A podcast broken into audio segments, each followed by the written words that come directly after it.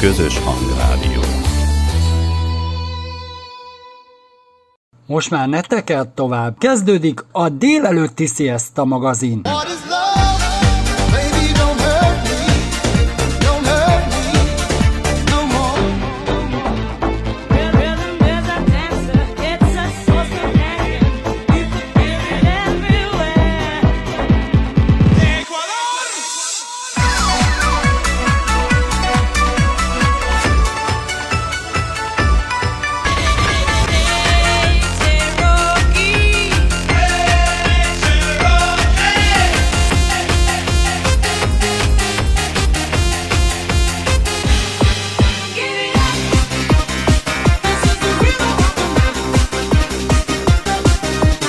Legjobb slágerek.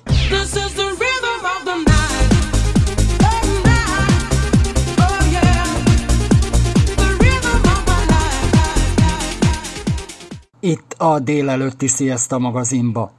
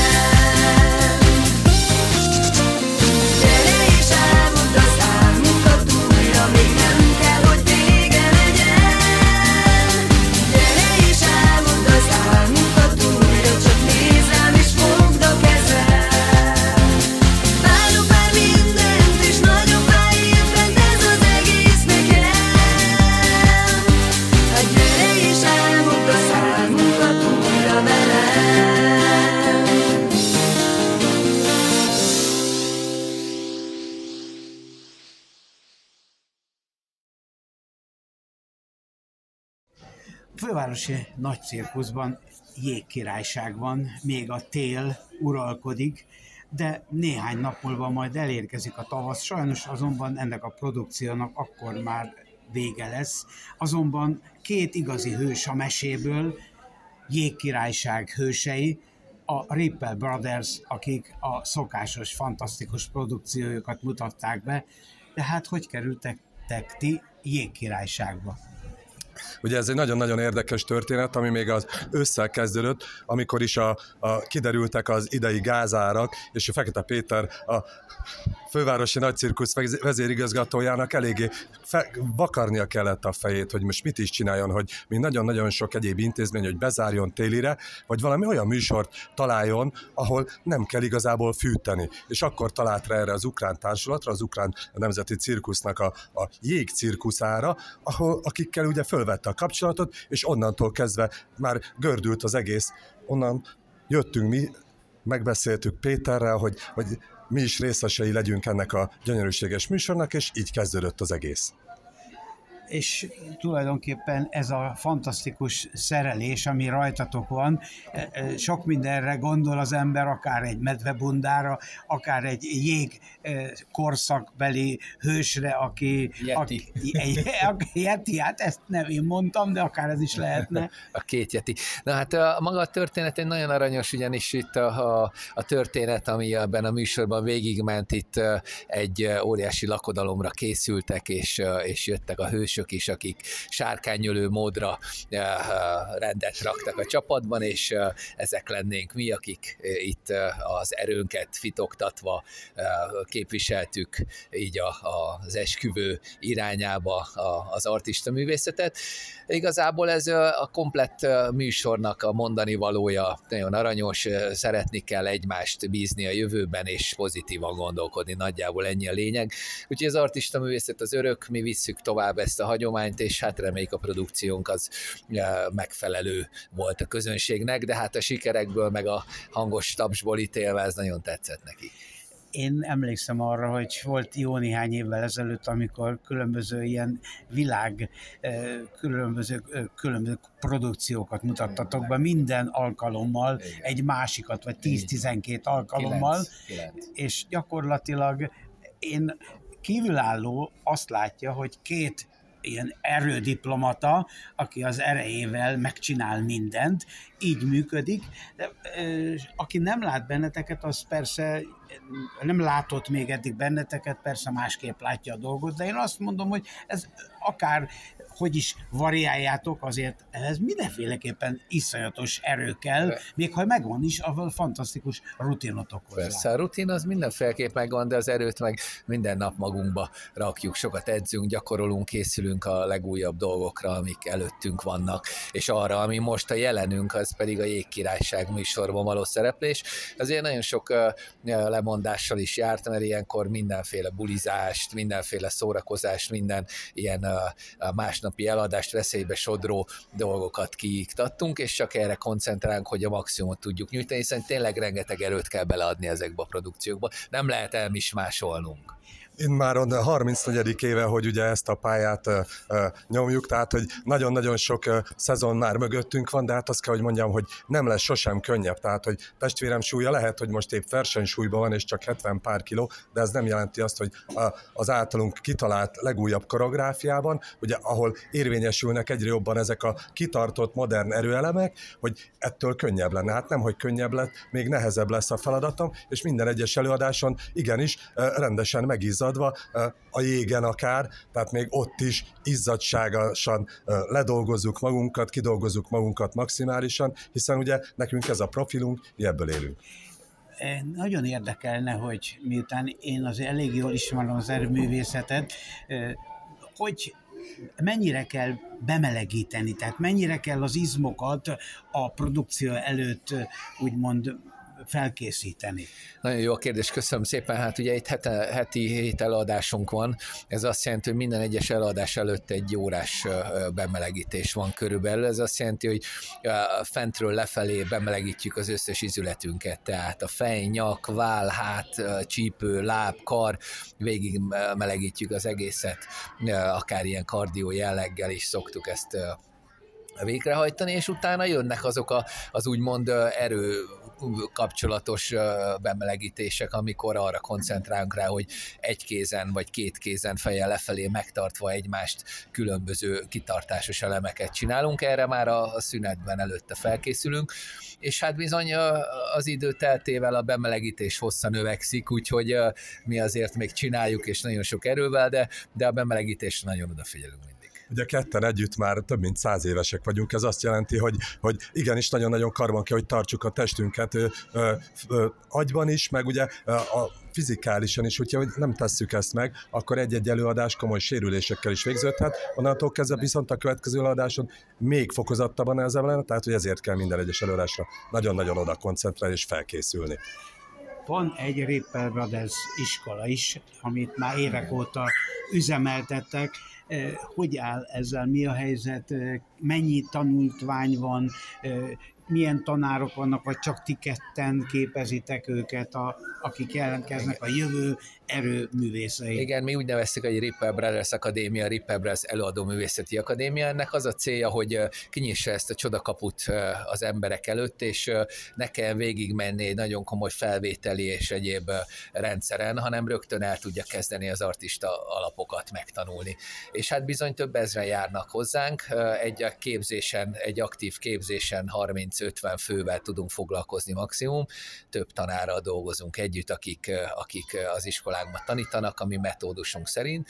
Van egy saját kidolgozott rendszerünk, mi szerint az XYZ tengelyeken való átfordulás, a feje lefele történő kézenállás és erőgyakorlatok nagyon komoly ugye kognitív képességeket tudnak hozni, nagyon komoly koncentrációt, úgyhogy mi reflexet fejlesztünk, és elsősorban a cirkuszművészet alapjait ismertetjük meg a sok emberre, akik eljönnek. Nagyon nagy az érdeklődés, hál' Istennek. Sok gyerek jár hozzánk, a gyerekkel együtt bejön a szülő is, mert olyan jókat mesél a gyerek, és akkor ilyen együtt edzések mennek. Bizony-bizony komoly eredményeket értünk el, van már világbajnokunk, Európa-bajnok, légtornászunk, a szerteszét a világba utaznak, a tőlünk már kirep repült, nálunk tanult artista művészek, úgyhogy hál' Istennek ez nagyon jól működik, és ezt visszük tovább, ezt a hagyományt.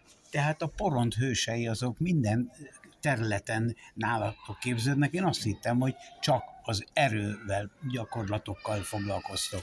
Hát nagyon-nagyon úgy éreztük mi is a legelején, hogy azért csináljuk ezt az egész artista képzést, hogy majd hozzánk hasonlóak fognak jelentkezni. Hát azt kell, hogy mondjam, hogy a, a nálunk tanuló diákok legalább 80%-a lány, teljesen meglepő módon. Nagyon szeretik, és hiszen ugye nagyon összetett mozdulatsorokat tanítunk meg, ugyanúgy légtornát tanítunk, zsonglőrözni megtanítjuk a, a diákjainkat, akrobatikát tanulnak nálunk, mindenféle erőelemeket, természetesen rippeleskedni is lehet, tehát hogy az sem marad ki a repertoárunkból, de ugye pontosan ezért van az, hogy, hogy az alapokat tudjuk megadni ahhoz, és megláttatjuk velük ennek a műfajnak a gyönyörűségét, hogy azután ők maguktól tudják eldönteni, hogy ezt szeretnék-e csinálni, mint előadó művész, vagy csak hobbiként tekintenek rá, de úgy gondolom, hogy egyre többen vannak, akik ezt előadó művészként szeretnék folytatni, úgyhogy örülünk neki. Előbb említetted, hogy a jelenre készültök, és a jövőre is. Mit jelent a jövő? Nyilván nem arra gondoltam, hogy jövő évre, bár az is benne van természetesen, de milyen távra gondolkodtok előre? Hát már januárig tele van a naptárunk különböző előadásokkal, fellépésekkel, és hát természetesen egy olyan edukációs programot hoztunk létre, ami, amit iskolákba viszünk el, az egészségre, az artista művészetre sarkallunk fiatalokat, tanulókat még ebben az évben, majd szeptembertől folytatjuk. Mindemellett színházban lesz állandó műsorunk itt Budapesten, amelyről még nem sokat tudok beszélni, de amint meg lesznek a konkrétumok, akkor úgyis előjön, mert az óriás plakátok meg a reklámok úgyis szerepelni fogunk. Tehát felületet is adunk magunknak, hiszen a fővárosi nagy cikluszon kívül azért Budapesten, Magyarországon vannak olyan helyek és helyszínek, ahol, ahol az emberek kíváncsiak a cirkuszművészetre, az eladó művészetre, a varieté világára, és mi ebbe csöppenünk bele úgy, hogy hazahozunk egy dalap Párizsi Molerus hangulatot, hiszen Párizsban tíz éve éven keresztül mutattuk be a produkciónkat, multifunkciós artisták vagyunk, de ez nem azt jelenti, hogy mi fogunk kánkánozni, hanem ezt meghagyjuk a táncos csapatunknak. De ellenben Viktor zsonglőrözik, drótkötelezünk, egykerekű biciklizünk, különböző dolgokat csinálunk, és hát ennek jövőre lesz a 35 éves jubileuma itt a Fővárosi Nagy Cirkuszban, egy nagyszabású műsor keretén belül lehet majd velünk újból találkozni. Úgyhogy mi a véleményetek a cirkusz, a mai cirkusz világáról, hiszen azért folyamatos átmenet volt, és volt az embereknek egy időszaka, amikor azt mondták, hogy jaj, cirkusz mindig ugyanaz. Én meg azt látom, hogy az elmúlt néhány évben elég sok mindenbe megújult azért a cirkusz világa. Ahogy a mai előadáson is látni lehetett, az elmúlt nem is tudom már hány hete folyamatosan teltházzal üzemel a fővárosi nagy cirkusz. Ez úgy gondolom, hogy nagy részben annak is tudható be, hogy a cirkusz változik. Tehát a cirkusz örök, de folyamatosan változik. Tehát, hogy úgy gondolom, hogy ez egy, ez egy iszonyatosan jó trend, ami most indult el a világban. Jó, oké, hogy a vadállatokat már kitiltották mindenhonnan, a, a kisebb állatokkal még rendben van, tehát hogy a, a cuki állatkák maradhatnak, a gyerekek szeretik azokat, nem is szabad, hogy kimaradjanak, de úgy gondolom, hogy, hogy ennek az egésznek mindig van már egy kis története, egy kis mondandója, vagy nem is olyan kicsi mondandója, tehát hogy általában kell, hogy extrát adjon már egy műsor azon kívül, hogy a profi előadó művészek, az artisták jelen vannak, és százszerzalékosan beleadják, de a lendület mutatja magától, hogy igenis, ez egy nagyon jó irány. Most ukrán cirkuszt láttunk, és gyakorlatilag szerintem igen, ügyes művészek szerepelnek az ukránoknál is. Magyarok közül azonban csak ti voltatok ebbe az előadásba, úgyhogy hol vannak a magyarok, bár mai nap folyamán két díjazott is volt, akik a, akik a pályájukon egyik most kezdi, a másik pedig most már elég sok évet tudhat maga mögött, tehát azért a magyar cirkuszművészet rajtatok kívül is működik. Működik, igen. Együtt. Működik, igen, de ebben a műsorban egy ukrán társulatot vettek meg, Magyarország képviseletében pedig itt vagyunk mi, és ez most bőven elég.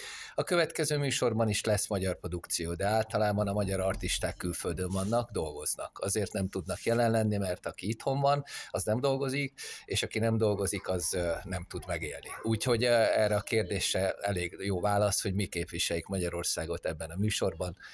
Ennyi. Szerintem titek, titeket is hívnak különböző zsűribe, mert azért különböző vannak a világon különböző versenyek, és a magyar országon két évenként sorra kerül ilyen cirkuszi fesztivál, ami van. Ott is szoktatok jelen lenni, vagy zsűribe, vagy fellépőként. Merre és hol jártatok ilyen szinten? Igazából külföldi megmérettetésekben, tehát úgy gondolom, hogy 34 éve vagyunk pályán, nem minden alkalommal kell nekünk, tehát hogy nagyon szívesen részt veszünk különböző rendezvényeken, de például most az elmúlt évszakok, években nem vettünk részt külföldi fesztiválon, sem mint fellépő, sem mint zsűritag. Egy csodálatos Herkules nevű gyermeked van, ő belőle is a cirkusz tehát a jövő cirkusz lesz? Nem, nem lesz. Az, majd, hogyha kedve lesz, akkor artistáskodik, de igazából vonza ez a világ egy picit, mint mindegy gyermeket, de mi nem erőltetjük rá az artista művészetet, mi csak példát mutatunk. Orvos, ö, ö, természetgyógyász szeretne ő is lenni, mert azt az irányt is magunkba fogadtuk, de természetesen, ha a cirkuszvilága ö, fogja meg, akkor majd abba az irányba is segítjük a működésüket a gyerekeknek. Én nagyon sok jó előadást, erőt, egészséget barátaim. Köszönjük szépen. Köszönjük. I'm just a man on his way to the moon, wishing the rocket would go faster. Mm, all the stars remind me of you, yeah they do.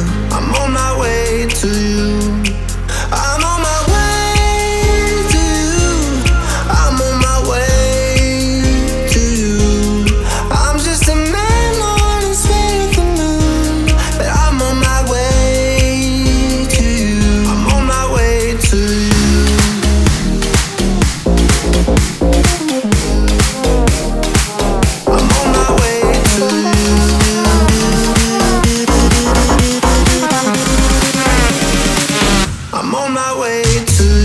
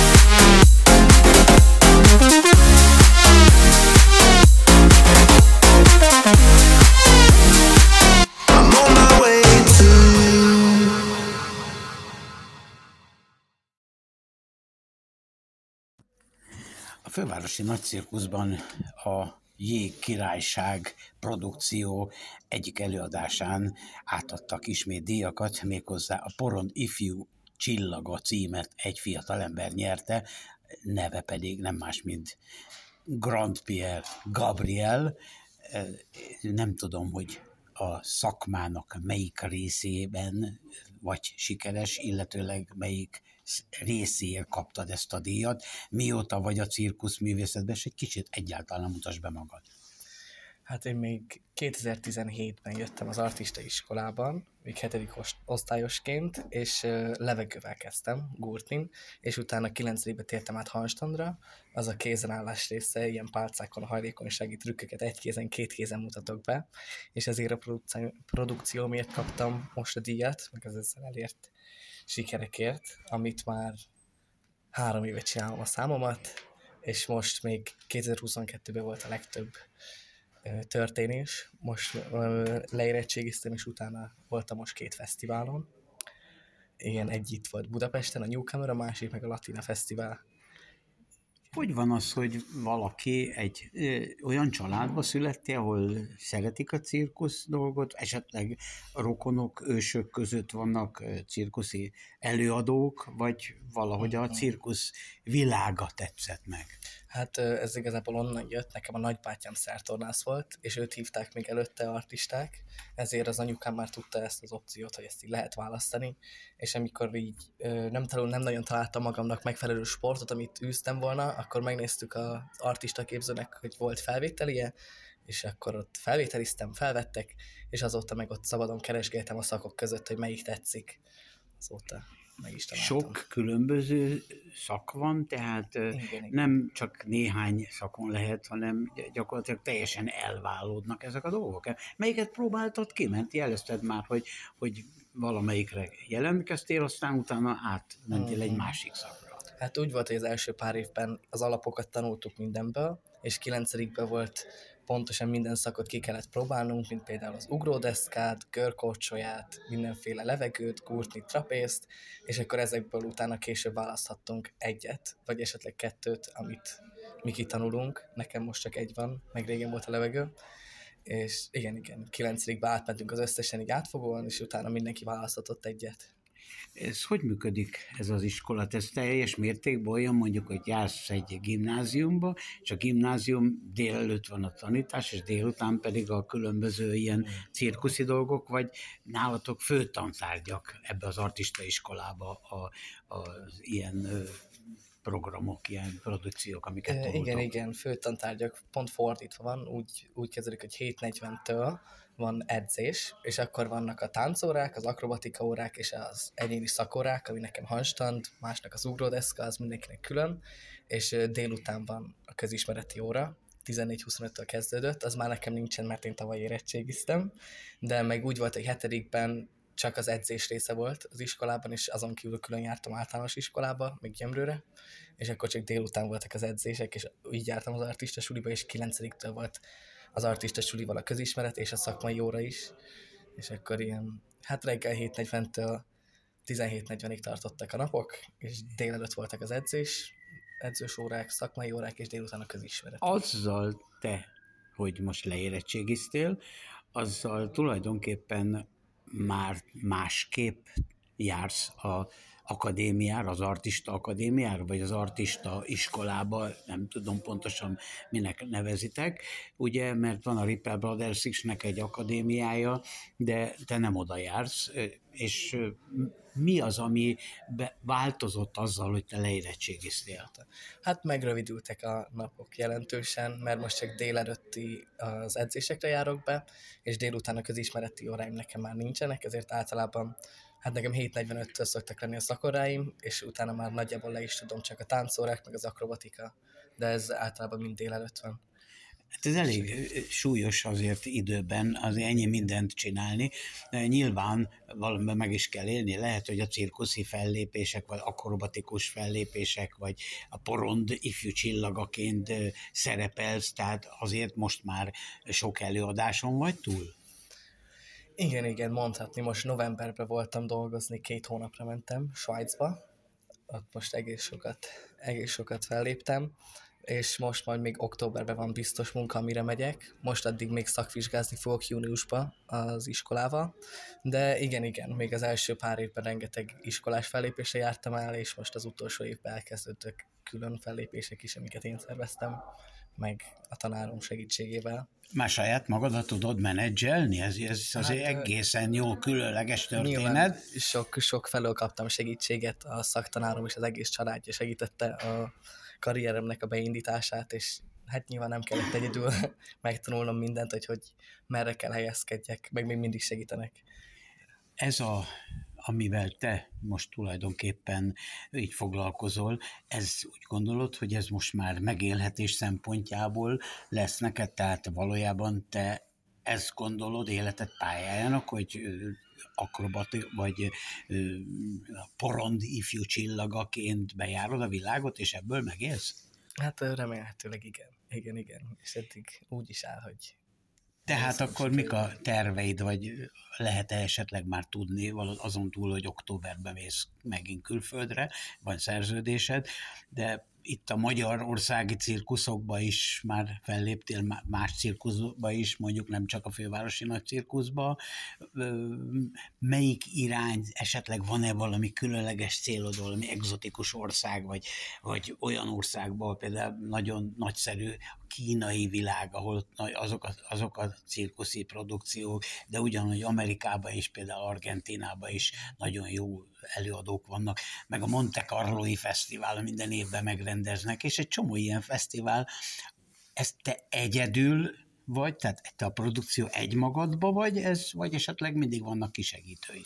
Hát én, én egyedül dolgozok, szólóba, nekem nincsenek kisegítőim így közben. Hát a háttérben nyilván sokat segítenek, de amikor előadok, akkor csak én szoktam.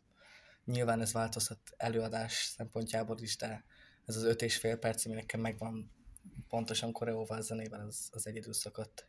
De például most, amikor a fővárosi cirkuszba léptem fel, ott duóba dolgoztam egy másik lányjal. Na, mégiscsak szóval van akkor. Persze, persze. Meg nyilván ezt úgy kérik, hogy előadásba passzoljon, meg nyilván amit tudok, azt, meg, azt teljesítek, és akkor ilyenkor változhat ez. De Ilyen... legtöbb helyre megveszik a kész számot, és nem variálunk. Ilyenkor alkalmi a partner, vagy esetleg egy produkcióra szerződtök valakivel közösen? Hú, hát itt, itt bonyolult volt, mert itt, itt sokat váltogatták őket, mert egyik partner se ért rá végig, de volt, aki leges... Ezek csak segítők, nem? Vagy Hát nem, itt uh, duó volt, itt ők is ugyanúgy csináltak trükköket, mint én, itt felváltva egy akvárium tetején, csak uh, ők is utaztak közben, ezért volt, amikor váltakoztak, és akkor újra be kell tanítani a volt, meg hogy mik a trükkök, meg megint variálni kell, de hát ez az épsége is, dolgozunk együtt. Álmod van? Tessék? Álmod valamilyen van? Hát persze, van sokféle. Egyszer szívesen dolgozni még a Cirque Soleil társulatnál, az, az is egy hatalmas egy társulat, az jó lenne. De ők voltak kívül, már Pesten. Igen, igen. azon kívül igazából én mindenhol szerették majd egyszer menni, így a jó helyekre nincsen olyan, hogy csak Kína vagy csak Argentina, én beszeretném járni azért nagyjából így a legtöbb helyet, ahol jó cirkuszok vannak, meg vonza a varieté vonala, kis az új cirkusz, a kortársasabb, de azt majd még, még, még elválik. Még az elején vagyok, még én is szeretnék sokat változtatni az én előadásomon. Igen, igen. Hát eh, mindez, ez nagyon sok sikert kívánok neked, és gyakorlatilag ne, a, ne csak a porondi fűcsillaggal legyél, hanem majd egyszer egy ünnepelt előadója a poronnak. Köszönöm szépen, nagyon szépen köszönöm.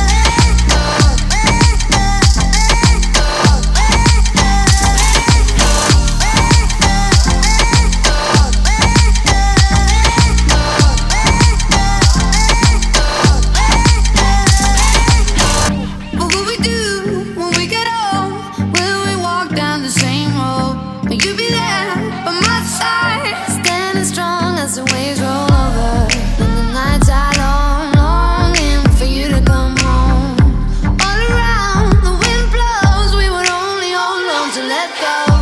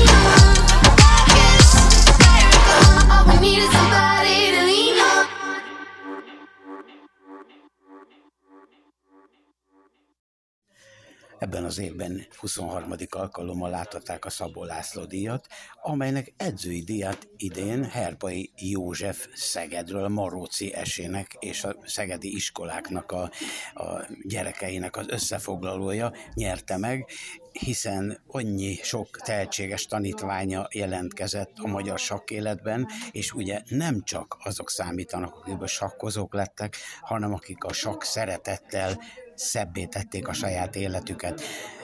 Herpai József annyira szerény, hogy tulajdonképpen magát nem is szerette megnevezni. Én viszont nyugodtan merem azt mondani, hogy a régi barátságok alapján tegező viszonyba is vagyok vele. Hát köszönöm. Valóban a Szabó László díjat most már ötödik vagy hatodik éve azok a sakkot oktató, több évtizede oktató emberek kapják, embernek ítélik oda, hát akik, akik eredményesen és talán odaadással igyekeznek megtanítani a sakjátékot, elsősorban a fiataloknak, tehát inkább a gyerekekről van szó, tehát mint egy, akik, akik nevezhetők nevelőedzőnek. Na hát engem is ekként kaptam ezt a díjat, Szegeden és Csongrád megyében, hát három-négy évtizede, inkább négy évtizede összefogom a gyereksakkot, illetve hát tanítom a gyerekeket a sakkozásra, és hát persze szervező munkát is végez az ember a csapatnál, hogy legyen olyan háttér, legyen olyan egyesület. Na, hát ezt csináltam én, és ezt ismerte el a bíráló csapat a díjátadásával. A, az elején elhangzott, és természetesen én is tudom, hogy azért valamikor te nem akármilyen 2003-2400 körüli sakkozóként ez élőpontot jelent természetesen.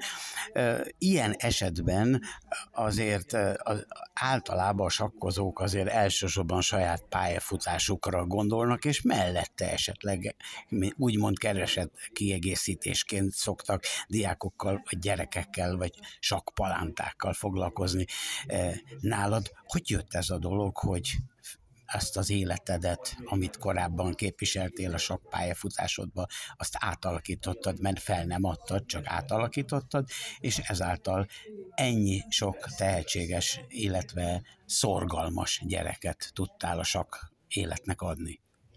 Hát az föl sem merült sose, hogy én sakkozó legyek, vagy erős sakjátékos legyek. Tehát kiskorom óta, így 10-12 éves korom óta tanár szerettem volna lenni, és hát egyenes úton az is lettem a gimnázium után a Szegedi Tanárképző Főiskola, és hát már akkor főiskolás időszakom alatt voltak kisgyerekek, akik miatt aztán végül Szegeden maradtam, és hát ott az ottani egyesületbe kapcsolódtam be oktatóként, szervezőként, ez a 70-es évek első fele, második fele, bocsánat, és hát azóta ö, ott ragadtam, mint ahogy sokan az ottani tanárképző főiskola és a, akkor még József Attila Tudományegyetem miatt hát ott éppen ezért nehéz volt tanári állást, de a sak révén kaptam, és hát azóta ott tanítottam a gyerekeket. Na most az egyéni ambícióm nekem sakban nem volt, viszonylag erős játékosnak számítottam, de, de én mindig is sok oktató szerettem volna lenni, nem versenyző. És hát ezt igyekeztem a tanítás során is, hogy a sakk egy nagyon jó játék, nagyon fejleszti a gyereket, de törekedtem arra, hogy ne próbáljanak meg a sakból megélni, tehát ne akként tanul, vagy ne azért tanuljanak sakkozni, hogy, hogy az majd a kenyérkereső. Nagyon fontosnak tartom, hogy legyen egy stabil civil foglalkozás. Egyébként a sakjáték kinevel az embernek olyan személy, kineveli az embernek olyan személyiségjegyeit, ami meg, inkább megkönnyíti a, a megélhetést, a mindennapokat, semmint hogy hogy mondjuk azt hátráltatná. Nem beszélve arról, hogy a másként gondolkodó, és most, most SNI, meg BTM-en, meg elég sok szakkifejezést mondanak rá, tehát akik nem olyanok, mint az átlag gyerek, na azoknak a sakjáték, és egyébként minden, ahol sikeresek tudnak lenni, nagy örömet és teljes kiteljesedést tud adni. A, a sakban jó gyerekek egyébként is gondolkodó gyerekek, hogy úgy mondjam, egy kicsit nehéz gyerekek. Tehát a tanárok nem mindig szeretik az ilyet, mert mindig van véleménye. És hát a sakjáték kineveli az emberből azt, hogy a véleményed mellett álljál ki a gondolatod mellett, mert ha nem állsz ki, akkor az ellenfél győz. És hát nyilván egy idő után, ha sokszor veszít az ember, azt ott hagyja, az nem lesz sakkozó gyerek. És hát szóval, szóval gondolkodó, kitartó, álhatatos, és hát hogy mondjam, általában boldoguló, és hát főként tanulni szerető. A sak nagyon igazságos. Gyorsan látszik az, hogy aki többet tanul, az eredményesebb lesz, mert többet tud, és ez a sakjátszmából kijön. Nem beszélve a személyiségjegyekről, hogy hogy mondjam, sokkal inkább önkritikus önmagával szembe. A sakpartiban, ha nem vagy önkritikus, ha leplezed a hibáidat, az ellenfél rádborítja a táblát, legyőz és lehet egy darabig magyarázkodni, hogy sötét volt, meg fáradt vagyok, meg mindig van valami, na de hát, hogy mondjam, az nem lesz jó játékos, az nem marad meg úgyse a mellett. Na szóval nagyon és hát nyilván ezt a gyerekek és szülők is látják, meg hát van ott Szegeden egy általános iskola, ahol 1995 óta a Nemzeti Alaptanterv bevezetése óta tanrendben illesztett sok oktatás folyik délelőtti tanóra keretében, tehát megtaláltuk a keretét annak. Maroci Géza szülővárosa, Maroci Géza talán a legnagyobb csillag a magyar sak egén, ott ráadásul az önkormányzatot is sikerült segítségül állítani. Hát ugye ez egy ez mindenütt akkor megy, hogyha az ember partnereket talál hozzá. Te még nem 70 de már közel vagy a 70-hez. A, a lelked, a szíved azért tulajdonképpen úgy érzem, hogy marad örökké fiatal, hiszen a diákok, akikkel te foglalkoztál, azok ugyanúgy tambáraknak, akik hívnak és ismernek téged, azok gyakorlatilag ugyanúgy szeretnek. De valójában van-e olyan elméleted, vagy olyan mon, mottója a te sakkozásodnak, mert nagyon sok minden érdekes itt most így elmondtál, de azért ugye véleményem szerint, és cáfolj meg, ha nem így van, a gyerekekkel először játszani kell, hogy megszeressék a sakkot. Akik már megszeretik a sakkot, azokat lehet tanítgatni, és a harmadik fázis, amikor, hogyha már ezek tudnak sakkozni, akkor esetleg versenyeztetem, vagy menedzselem őket. Én élménypedagógia alapon oktatok. Te milyen szempontok szerint? Nagyon egyszerű az a szempontom, hogy a sak nem fontos a gyerek a fontos, hogy neki öröme legyen. És ha öröme van benne, akkor, akkor előbb-utóbb sikere is lesz. Nagyon fontos, a sakk az egy játék és csak így fogom föl. És hát nagyon szabadon, természetesen nem a versenyzés a cél, nem az a cél, hogy sakkozó legyen belőle. Sok olyan gyerek van, aki, bocsánat, jön-megy, van, aki csak egy, egy hétig, két hétig jön, van, aki két-három hónapig jön. És hát minden ötödik, nyolcadik gyerek megmarad tehát több már, mint egész tanévre, hát és nem beszélve arról, hogy aztán évekre, évtizedekre. A mostani legjobb szegedi csapat, a Maroci Géza Sportegyesület, 12 fős, akik asztalhoz ülnek, hát abból 8-9 gyerek, már mint most már 30-40-50 évesek, de, de nálam kezdtek sakkozni, és hát nyilván ez jó érzés látni. Aztán persze az már nem olyan jó érzés, amikor megverik az ember tábla mellett, na de hát azért ülünk lejátszani, hogy nyerjünk. Tehát. Szóval, szóval játékosak. Nekem, nekem mindig is az marad. És azt szeretném, hogyha a a tanítványoknak is az lenne azt mondtad, hogy a, vagyis ezt hallottuk, hogy nálad azért a legfontosabb dolog a fegyelem. Na most e, e, hogy lehet a mai gyerekek között azon kívül fegyelmet tartani, hogy érdekessé teszed számukra a sakkal való foglalkozást? Mert az nyilván egy oktató vagy egy pedagógusnak abban a tantárgyban, vagy azon a területen, ahol oktat, tanít, hogy ezt ő megtegye. De ha már kevés fegyelmezési eszköz van, nem úgy, mint régebben volt. Nekem nem kevés. Nem kevés. Egyrészt a sakk egy nagyon szigorú sport, szigorú szabályai vannak, és a legkisebb gyerekeket is hozzá lehet ahhoz szoktatni, hogyha megfogtad, hozzá is kell, hogy szoktassuk, és itt mindig mondom, hogy ne engedd meg az ellenfelednek a testvérednek se enged meg, otthon se enged meg, szokja meg, önmagával szúr ki, ha ne, vagy ha elnézitek, nem szabad. De nekem nincs fegyelmezési gondom, mert aki nem fogad szót, azt nem engedem be az ajtón. Na most ezt nyilván a szülővel kell tisztázni, rendszerint ugye természetesen a szülő, szülővel van gond általában, ha a gyerek nem fogad szót, mert aki nálam nem fogad szót, az otthon se fogad szót. Hát ha otthonról úgy enged, ó, hát hány ilyen eset volt, de szóval a lényeg az, hogy nálam nagyon egyszer, akkor nem jöhet és a legtehetségesebb gyerekemnél is volt ilyen, hogy egy hónapig nem jöhetett. Hát nagyon várta, hogy leteljen az egy hónap. És nyilván nagyon fáj az ilyen egy tehetségnek azt mondani, mert egyébként nagyon aranyos gyerek, csak hát ő se bír magával, mert még gyerek. De hát nyilván ez csak az ötödik, tizedik szól százszor az ember, aztán egyszer egy idő után elkezd keménykedni, és néha példát kell már, mint szóval, hogy mondjam, néha büntetni kell. Erősen, keményen, mindig megvan az eredménye. És akkor pláne ők általában a nagyszájú gyerekek, a vagányabbak, stb. Na de hát akkor menjen máshova, ahol ezt elnézik, én meg nem nézem el. Azért azok, akik tanítanak, minden, mindenkinek van valamilyen fajta e, saját elképzelése sakról.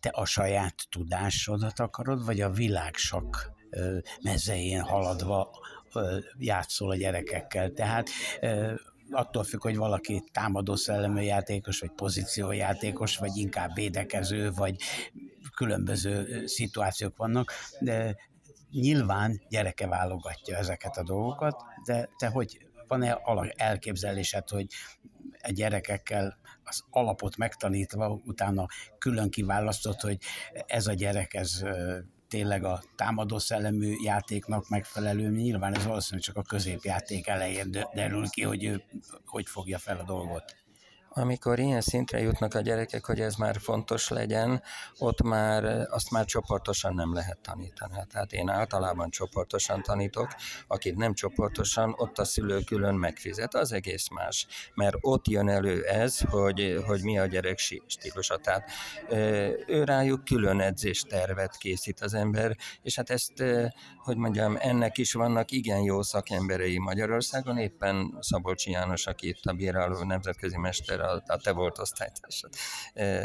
Tehát, hogy mondjam, ezt, ezt már megtanultuk, elvégeztük a, az ilyen-olyan továbbképzésen, meg a, a TF edzői, két, én, én a két évest végeztem, amit kérdezel, abból az a lényeg, hogy nekünk oktatóknak egy szintig tanítani kell az alapokat nagyon keményen, nagyon stabilan, és azt mindenkinek meg kell tanulni. Aztán, amikor már túllépik a gyerekek azt az úgynevezett elnézési határt, azt egy egy-másfél-két év után e, elérik a gyerekek, na akkor jön elő a gyereknek az egyéni stílusa.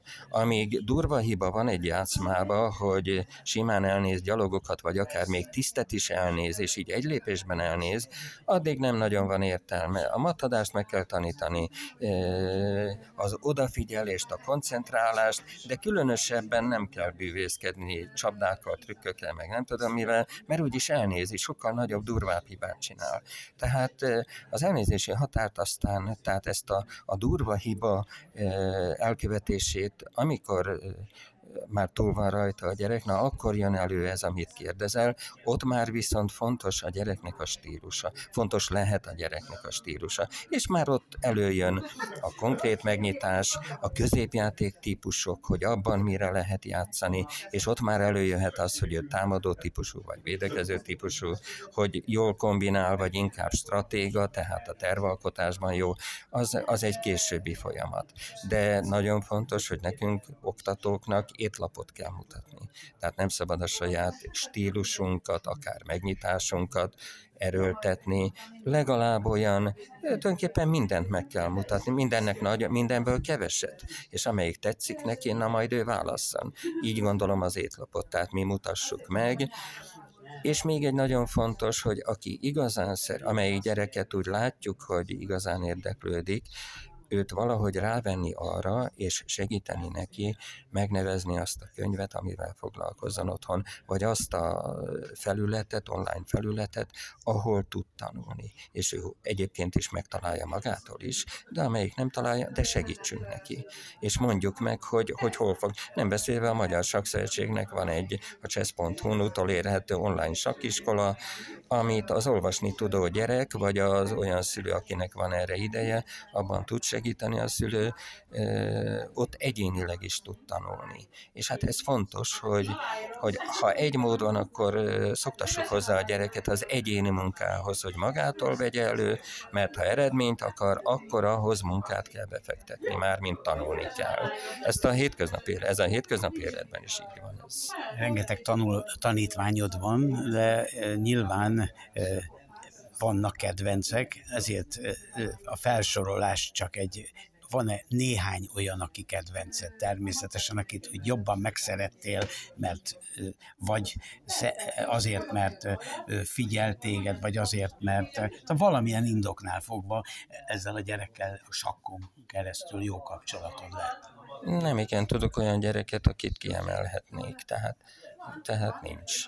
De ha lenne sem mondanám, mert nagyon röstelném, hogy kimondom a nevét. De nem tudok ilyet, tehát mindegyik. Ki ezért, ki azért. Mondhatnám, hogy aki, aki jobban megtanult sakkozni, tovább maradt, talán aranyosabb, kedvesebb, de, de remélem nincs. Nem tudok kiemelni. Még két kérdésem van. Az egyik, hogy mi a mai sakkéletről, meg most volt sakk szövetség elnök választás, jövőre sakkolimpiát rendezünk, nyilván valószínűleg csak külső szemlélője van a dolog, de magyar emberként valamilyen szempontból érint azért a dolog, hogy hogy látod a jelenlegi helyzetet a magyar sakkéletben. Szívesen elmondom, külső szemlélőként nem tudom mondani, mert benne voltam a legutóbb újabb, tehát két nappal ezelőtt volt közgyűlés, tiszt választó közgyűlés volt, és az előző elnökségnek tagja voltam egy másfél évig, amiből kiléptem. Éppen azért léptem ki, mert nem tetszett több minden nem tetszett, ahogyan működött, és ugyanakkor a mostani két nappal ezelőtti tisztító közgyűlésen, hát aktív közreműködője voltam a háttérben, annak érdekében, hogy ne az a döntés szülessen, ami született. Tehát én, és hát hogy úgy mondjam, teljes vereséget szenvedett az, amit én szerettem volna, vagy ami mellett én tettem lépéseket. Ugyanakkor ugyanakkor ez az életrendje, és igyekszem mindent megtenni. Egyrészt a mostani elnökségben és a, az új elnöknek is nagyon sok erénye van, mindent megteszek, hogy a terveik, a magyar sakkélet jobban működjön, mint ahogy eddig működött az elmúlt négy évben, vagy pláne az elmúlt 12 évben, és úgy gondolom, hogy ez minden, minden magyar sakkozónak, vagy sakkot szerető embernek kutya kötelessége. Tehát nekünk mellé kell állni, és nem szabad, hogy személyes, akármilyen érzelmek motiváljanak minket. A tettek beszélnek, ahogy volt ilyen úttörő mozgalmi jelmondat, a sakkéletnek az összefogásra van szükség, ami a Nemzetközi Sakszövetség elmondata, és igen, igen, igen, hogy egy nemzet vagyunk, egy család vagyunk, és tegyünk meg mindent, a, a mi nagy sakkozói családunk minél sikeresebb. Egyébként is a magyar sakéletre nagyon ráfér a, a, a, a visszakerülés a világ élvonalába. Sajnos az elmúlt 10-20 év ennek igen-igen ellene dolgozott. Én nagyon szépen köszönöm, so, sok további jó munkát, sok sikert, gratulálok az eredményhez, hogy te lettél a Szabó László díjnek idei győztese, illetőleg hát kiválasztottja gyakorlatilag, és eredményes sakpályafutást kívánok takint, tanítványok tekintetében. Köszönöm, Gábor, nagyon köszönöm.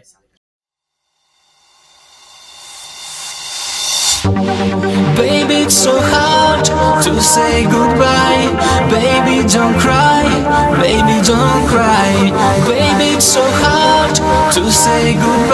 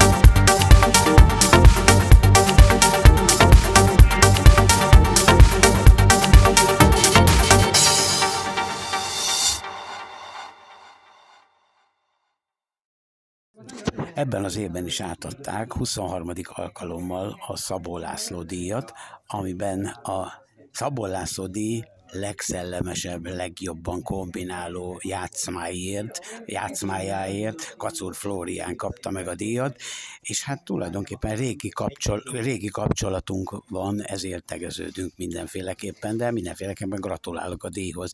De hát most, mint nemzetközi nagymester, Sajnos csak nemzetközi mester, mester még, de... nemzetközi mesterként tulajdonképpen egy kicsit visszatekintesz. Az elmúlt, körülbelül azt lehet mondani, hogy bő húsz évre. Uh, igen, hát először is szeretném megköszönni a díjat, hogy ezt választották a legszebb játszmának, uh, és akkor mondjuk talán röviden bemutatkoznék. Kacúr Florián vagyok, 25 éves, gyerekkorom óta sakkozom, ha jól emlékszek, akkor 6 évesen kezdtem el, Első edzőm Csupor Péter volt, én Kalocsa környékéről származok, ott volt egy sakklub, a Logikusak nevű egyesület.